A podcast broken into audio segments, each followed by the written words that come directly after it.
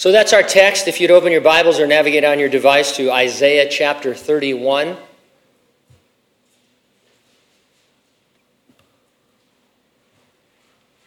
The topic there Isaiah warns the women of Jerusalem about their spiritual complacency. The title of the message The Real Housewives of Jerusalem. Let's pray. Lord, we've gathered together, and as we do, you see us as your temple on earth. You promised, Lord, in the Revelation that you would walk in the midst of the churches. And so, uh, Lord, we, we have a sense from you that you are specially present here. You're obviously omnipresent, but there's a special presence when the church gets together. You're here to minister to us, Lord, and to set us free to minister to others. And then, of course, Lord, individually, we're also the temple of your Spirit. God, the Holy Spirit, indwells us. He's a person, Lord, who can guide and direct us as uh, to our life's path as long as we would yield. And we have the Word of God, Lord, which you say is alive and powerful. It's made that way by you, not through my words or the words of anyone else here but by you, Lord, taking these words and bringing them alive in our hearts, in our minds, in our lives. All of that is a spiritual work. All we can do is humble ourselves before you and ask that you would do not only what you want to do, but more and more. And we thank you and praise you in Jesus' name. And those who agreed said, Amen. Who did not say, let them eat cake? Well, that would be Marie Antoinette. Now, it's true the Queen of France was given to excess. She, for example, purchased 300 dresses every year. Or some of you ladies are saying, excess. As the story goes, when she was told her subjects had no bread to eat, she said, Well, let them eat cake. It exposed how out of touch she was. It certainly sounds like her, but she never said it, according to historians. It is regarded as a cliche whose authentic origin is difficult to trace. It does capture an attitude, though, uh, though, and the women of the southern kingdom of Judah had that attitude. In chapter 32, verses 9, 10, and 11, the Lord accuses them of having grown complacent. It can mean careless or carefree. At least one Bible version translated, uh, translates it rather as overconfident. I like that. I like it because one of the major themes of this entire section of Isaiah is an overconfidence they had in the world and what we might call an underconfidence they had in the Lord. It's summarized in chapter 31, verse 1, where we read Woe to those who go down to Egypt for help and rely on horses. They trust in chariots because they are many, and horsemen because they are very strong, but who do not look to the Holy One of Israel nor seek the Lord. And so they were uh, underconfident in the Lord's ability to deliver them, and they put their confidence in the world. Our look at Judah's history gives the Lord an opportunity to check our confidence levels, whether it is overconfidence in the world or underconfidence in Jesus. I'll organize my comments around two questions. Do you put any confidence in the world? Or number two, do you put all of your confidence in the Lord? Let's take a look at having confidence in the world, starting in chapter 31. Oswald Chambers wrote Faith is deliberate confidence in the character of God, whose ways you may not understand at the time. Now, that translates into being in situations that we don't understand at the time. And many times, because of that, we seek help from the world, from fleshly, carnal avenues, rather than seeking the Lord's help. Pastor Alistair Begg suggests the following as an illustration. I think you'll understand it. A preoccupation with psychological theory has, in many cases, eroded confidence in the scriptures. When the essence of the human predicament is defined in terms of a lack of self esteem, it is almost inevitable that people will be directed towards the couch, but not the cross. You know, that's a formula you can think of. Uh, you can eliminate couch, have it as a blank there, and put just about anything else that people look towards for help. Cash, uh, you know, communication, whatever, whatever word begins with C. Uh, so that it matches. But anyway, so instead of looking to the cross of Jesus Christ, we have a tendency to look to these things in the world. And not to excuse it, but it's natural for us, especially if you got saved later in life, because for many, many years you had confidence in the world, or you, you were looking for things to be confident about in the world. Uh, to, to help get you through. And so we have a kind of a knee jerk reflex to go do that again. We don't want the worldly sources, we want the spiritual source, which is Jesus. And so, verse 1 of chapter 31 Woe to those who go down to Egypt for help and rely on horses, who trust in chariots because they are many, and in horsemen because they are very strong, but who do not look to the Holy One of Israel nor seek the Lord. The southern kingdom of Judah, like every kingdom in that region, was afraid of the advancing Assyrian army. They were the juggernaut of that time. They had already destroyed the northern kingdom of Israel. To meet the threat, Judah entered into a mutual protection agreement with Egypt. God, who had parted the Red Sea and drowned Egypt's army many centuries earlier, was ignored in favor of a new Egyptian army. And that's kind of the, the way it is. Maybe the Egyptians or the Israelis thought, well, God did that then, but he's not doing that now. He's doing something else now. So we, uh, you know, we, we could trust him back then, but now we're on our own. Uh, and, and, I think that's the attitude that we sometimes had. And, and yet, I would suggest to you that just the fact that Israel became a nation in May of 1948 indicates that God is still intervening in human history just like he always has. And then, if you've never read them, uh, g- get online or grab a book about uh, the wars that uh, Israel has fought and even the secular books will list many miraculous uh, things that happened. And just the idea that Israel could not be wiped out by her Arab neighbors, uh, just, you know, it's, it's, a, it's a real Goliath situation, only there's, you know, Goliaths everywhere. And, and, and yet God has preserved Israel. Uh, but, you know, we talk now about the dome over Israel and her military strength and all of that. And, you know, God bless them, but uh, the Lord's going to step in again and say, I am your shield and your exceeding great reward. The underlying problems we have are spiritual, and you cannot fight the spiritual with carnal strategy and weaponry. Ask yourself, what spiritual resource or resources do I need to be an overcomer in my situation? Because if you are in Christ, if you're a Christian, those resources are yours. Often in action movies, there's a scene in which the hero chooses his or her weapons from a large arsenal of weapons. The choice is based on the, uh, the operation at hand and the opponents. And, and so you have a huge arsenal of spiritual weapons to choose from. So let's say you're feeling pressed at work.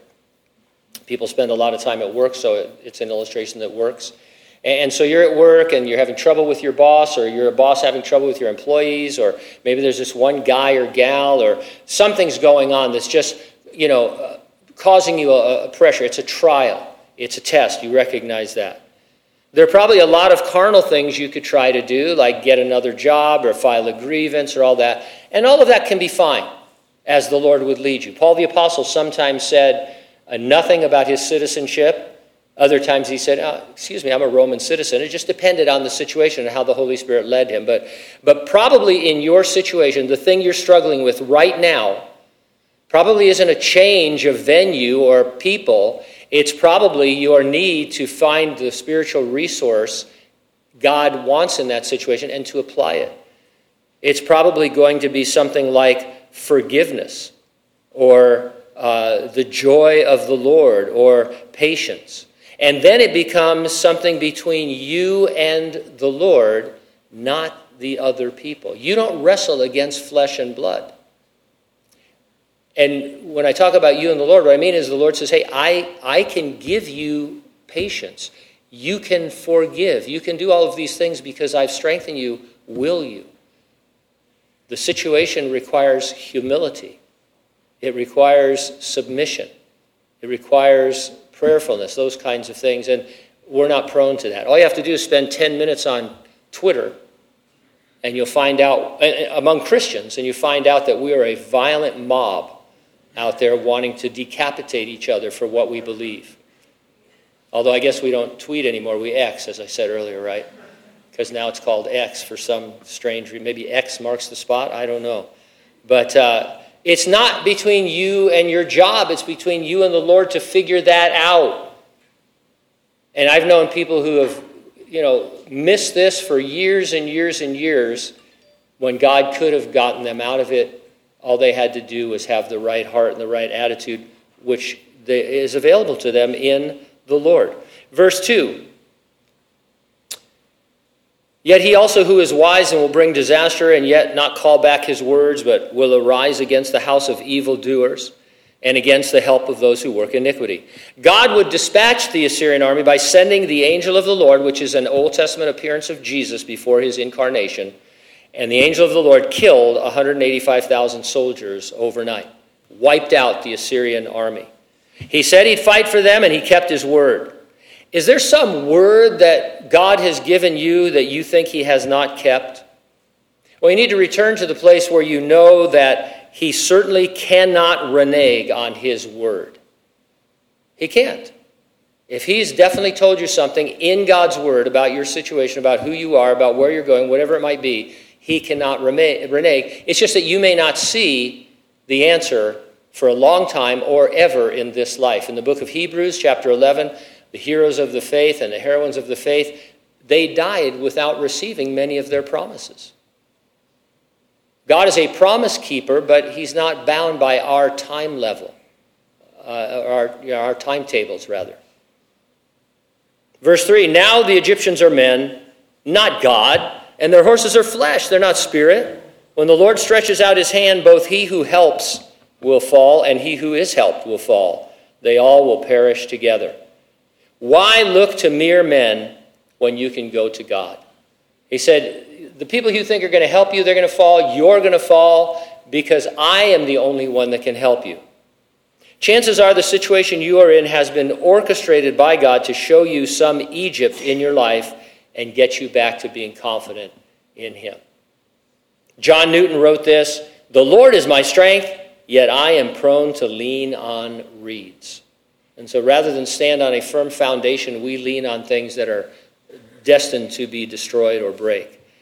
Verse 4 Thus says the Lord, uh, a lion roar, as a lion roars, and as a young lion over his prey, when a multitude of shepherds is summoned against him, he will not be afraid of their voice, nor be disturbed by their noise. So the Lord of hosts will come down to fight for Mount Zion and for its hill. Like birds flying about, so will the Lord of hosts defend Jerusalem. Defending, he will also deliver it. Passing over, he will preserve it. The history of the Assyrian invasion was that 46 of Judah's fortified cities would be destroyed by the advancing army. God would, however, protect Jerusalem in the ways that we've talked about. And so, verse 6 Return to him against whom the children of Israel have deeply revolted. For in that day every man shall throw away his idols of silver, his idols of gold. Sin which your own hands have made for yourselves. They worship the gods of their pagan neighbors. Now, it wasn't just that they were enamored of, of little idols that would be made, little silver and gold, uh, you know, icons and all of that. They were drawn to the practices of their pagan neighbors. They were drawn in by their lusts and the desires of their flesh because worship of these pagan deities 99.9% of the time involves sexual perversion and perverted sexual behaviors. That's how they worshiped, uh, you know, or, or other carnal behaviors, drunkenness, and uh, all those things that go with it. They, their worship service was an orgy. Worse than that, they adopted the practice of sacrificing their infants to Molech. And they would give their babies to this molten hot idol and watch them scream and burn to death. And so it wasn't just that they had trinkets. How far gone are you? Or someone you know? Jesus can rescue you. People have been saying for centuries that he is a greater Savior than you are a sinner. I mean, people get pretty far out there. Some of the people you're praying for, you might think, uh, you know, that person's never going to come to the Lord. He's reprobate, he's gone. Keep praying. Come up after service and pray for that person. See what the Lord wants to do. If you're here this morning and, and you're involved in some anti Christian reprobate lifestyle and you think you're not savable, you are. It's appointed unto men once to die, and after that comes judgment. But uh, until you die, you have an opportunity to receive Christ and know the forgiveness of your sins and have abundant life.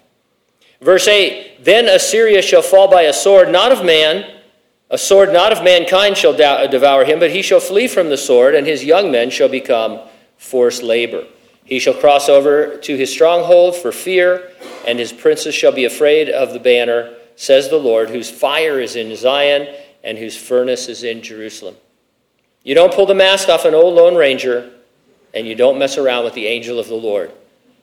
Now, we're going to come back to the opening verses of chapter 32, but for right now, to maintain continuity and theme, skip to verse 9.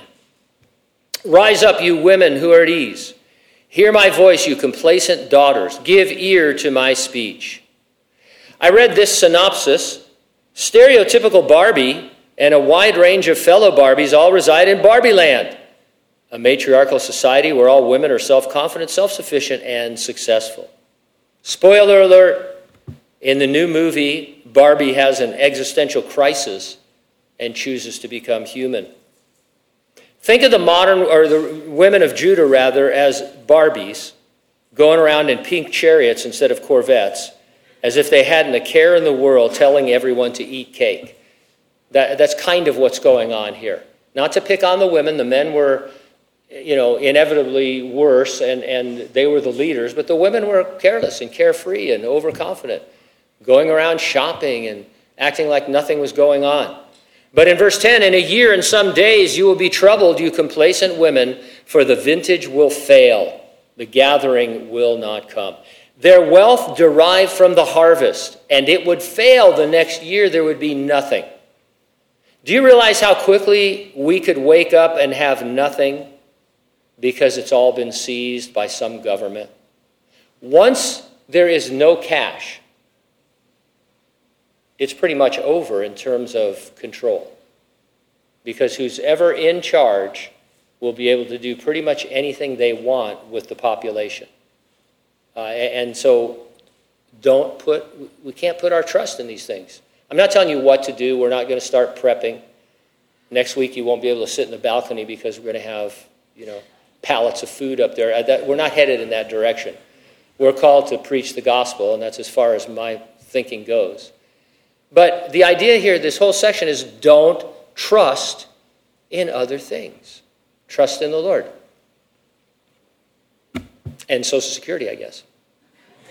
Social Security has been, has been going bankrupt since I was a baby, right? Every, oh, it's going to be bankrupt next year.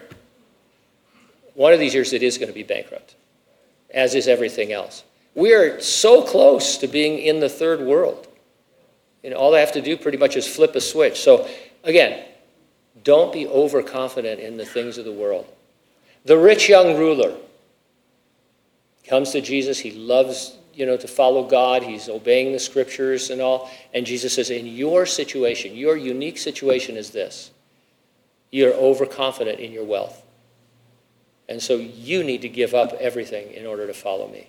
It's not for all of us, but uh, like I always say that, right? Oh, it's not for all of us. Yeah, it is for some people, right?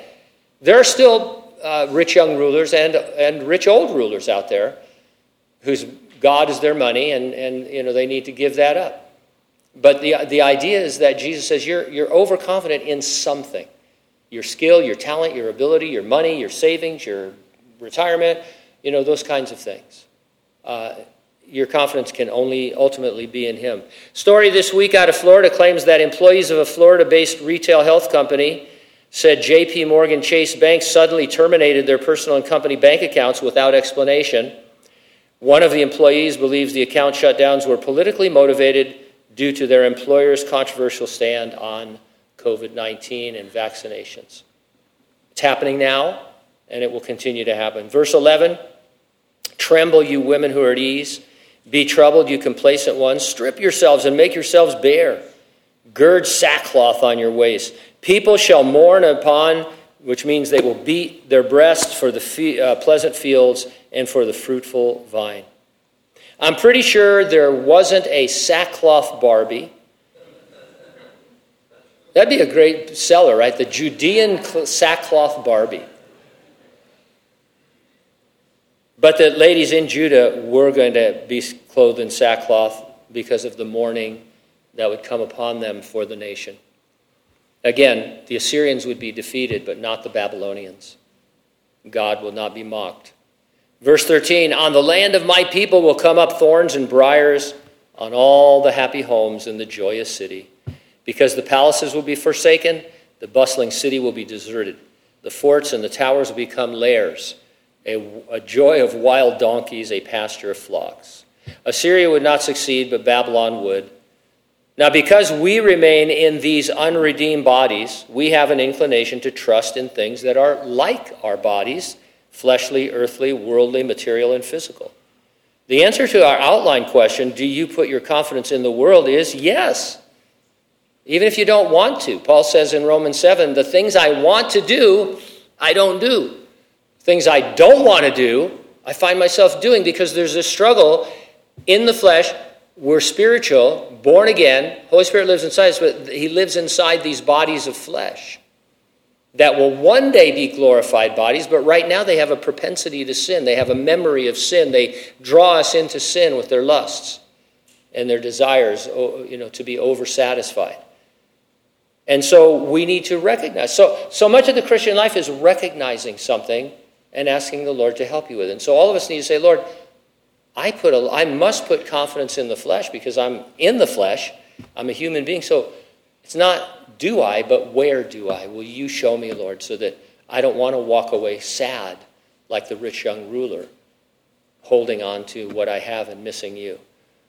Do you put all your confidence in the Lord? Horatio Spafford's four year old son died not long after the Great Chicago Fire came in 1871 and ruined him. His business interests were further hit by the uh, downturn of 1873. He planned to travel to England with his family to attend D.L. Moody's upcoming evangelistic campaigns and to help out. In a late change of plans, he stayed behind on some business while he sent his family ahead, his wife and two daughters. While crossing the Atlantic Ocean, their ship sank rapidly after a collision with another sea ship. All four of Spafford's daughters died.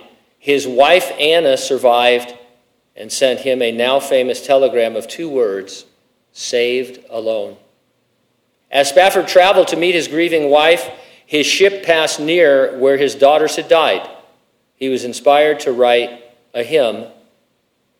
Here's one line from it that you'll recognize When peace like a river attendeth my way, when sorrows like sea billows roll, Whatever my lot, thou hast taught me to know. It is well, it is well with my soul. Can you say that? It is well with my soul? Well, if you're not a Christian, you can't.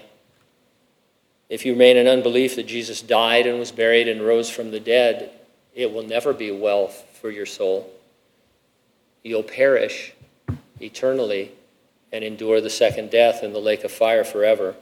If you're in Christ, you can always say, and you can live out, it is well with my soul. There's a sense in which it never matters what's happening outwardly. Now, it causes, there's consequences, there's things that happen, there's grieving, there's weeping, there's, you know, we're not denying the human experience, but in a sense, my circumstances, my situation, none of it matters. All that matters are eternal things. We uh, performed a uh, memorial service and a graveside service last week for Freddie Franco. And like all graveside services, what a joy it is to know that he'll live again in a, a body of a glorified body. He's alive now and present with the Lord, but he'll live again in a glorified body. And as I was out there, you know, I was thinking, man, wouldn't it be so great if, if the Lord would come during a funeral? I've never, th- I've never actually thought about that before, but I thought, Lord, I'm going to pray that you come while I'm doing a graveside service. Because I, can you imagine the absolute um, uh, terror of people who aren't Christians when the grave they're standing on, somebody says, oh, Excuse me, I'm on my way to heaven. Right? I mean, it just, think about the scope of the rapture and the resurrection from the dead and, and, you know, and how real it is. It's, it's amazing. The verses that remain catapult Judah and us into the far future. Verse 1 of chapter 32 Behold, a king will reign in righteousness, and princes will rule with justice. Dr. Arnold Fruchtenbaum explains the king will be the messianic king, the princes are the other members of the messianic government. They will be characterized by righteousness and justice. You might wonder why I'm quoting Dr. Arnold Fruchtenbaum every week. Well, he's an authority on these things, but also I need to make sure I can still say Fruchtenbaum. That's the only thing keeping me going. Isaiah saw past our time, the church age, to the seven year time of Jacob's trouble that we call the Great Tribulation. He saw when Jesus would set up a kingdom on earth that will last a thousand years before giving away to eternity. Verse 2 A man will be as a hiding place from the wind and cover from the tempest, as rivers of water in a dry place, as the shadow of a great rock in a weary land. The man is the men in verse 1 who will aid Jesus in the kingdom. Among others, it's you and me. We're going to co rule with Jesus. We come back with him and we help him rule the millennial earth. Listen again to this empowering that we will have. A man will be as a hiding place from the wind, a cover from a tempest, as rivers of water in a dry place, as the shadow of a great rock in a weary land. I think this should be the mission statement for uh, what people call counseling or discipleship. Isn't this fantastic? Wouldn't it be wonderful if this is how we minister to one another all the time? That we could be a hiding place from people who are who've been beaten up by the wind, been out in the storm, covering them from the tempest, giving them the water of life, and shadowing them or keeping them safe in a great rock in a weary land. That's how we ought to minister one to another in that kind of power, but also with that kind of uh, comfort and that kind of compassion. And then I realized we can, to a certain extent, do these things already because we have the indwelling Holy Spirit who is the comforter. This is what he wants to do to help people, Christians and non Christians, and we need only yield to him and say, Lord, how can I be a great rock in a weary land to this individual or in this situation? Verse 3 The eyes of those who see will not be dim, the ears of those who hear will listen. Also, the heart of the rash will understand knowledge, and the tongue of the stammerers will be ready to speak plainly. Everyone in the millennial kingdom is going to be able to see, hear, understand, and repeat spiritual truth. I'm going to read verses 5, 6, and 7 in the contemporary English version. It says, Fools will no longer be highly respected, and crooks won't be given positions of honor. Fools talk foolishness. They always make plans to do sinful things, to lie about the Lord, to let the hungry starve, to keep water from those who are thirsty. Cruel people tell lies they do evil things and make cruel plans to destroy the poor and needy, even when they beg for justice. The Bible more than once encourages us to pray for our leaders. It doesn't preclude our recognizing when our leaders are fools and crooks. And uh, not just the United States, but in many countries in the world today, you step back and you'd have to, it, it, doesn't matter what party you belong to or no party, this isn't about political affiliation at all. But you look at some of these men and women who lead their countries in some way, they're fools and they're crooks. They're liars. Their corruption is right in front of us now. And it's, our governments are so corrupt that the government adds to the corruption rather than seeking to root it out.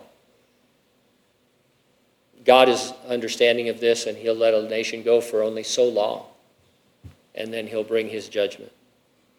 Verse 8 A generous man devises generous things, and by generosity he shall stand. Your Bible might have the word noble for generous. According to E.W. Bullinger, generous means free hearted or free handed. What a great description of a person serving the Lord in the power of the indwelling Spirit. Your heart is set free from sin and worry and anxiety and guilt. Your hand is willing to give all that you have or to come alongside and help in the power of the Holy Spirit. Last Sunday, Gino explained wonderfully how, as Christians, we are free spirited, and I really enjoyed that. Add to that, we're free hearted and free handed. We are the free spirited, free hearted, free handed people of the world, right? My spirit is free, in the sense that I'm empowered by Him. I've got a big heart towards people because the Lord has put it in me. I have His compassion, and I'm willing to help them. There's a theme song we could adapt uh, Free Fallin' by Tom Petty and put, the, put some other words in there, right? Nick is already working on it, I'm sure. I'm free handed. I just like to sing. I make this stuff up so I can sing because I am a frustrated teen idol. Well, my brother, I know I'm way over time now, but my brother, I've explained to you before, Tony Penn. He was a teen idol. You don't believe me, but look, go on eBay and look for Tony Penn records. That's my brother singing King or a Fool or some of those other songs. Local teen idol, which I should have been. Uh, anyway, verse 15 Until the Spirit is poured upon us from on high, and the wilderness becomes a fruitful field, and the fruitful field is counted as a forest. This is the future kingdom. It's characterized by the Holy Spirit ministering in overdrive. Nature, us, and you will see incredible restoration. Then justice will dwell in the wilderness, and righteousness remain in the fruitful field.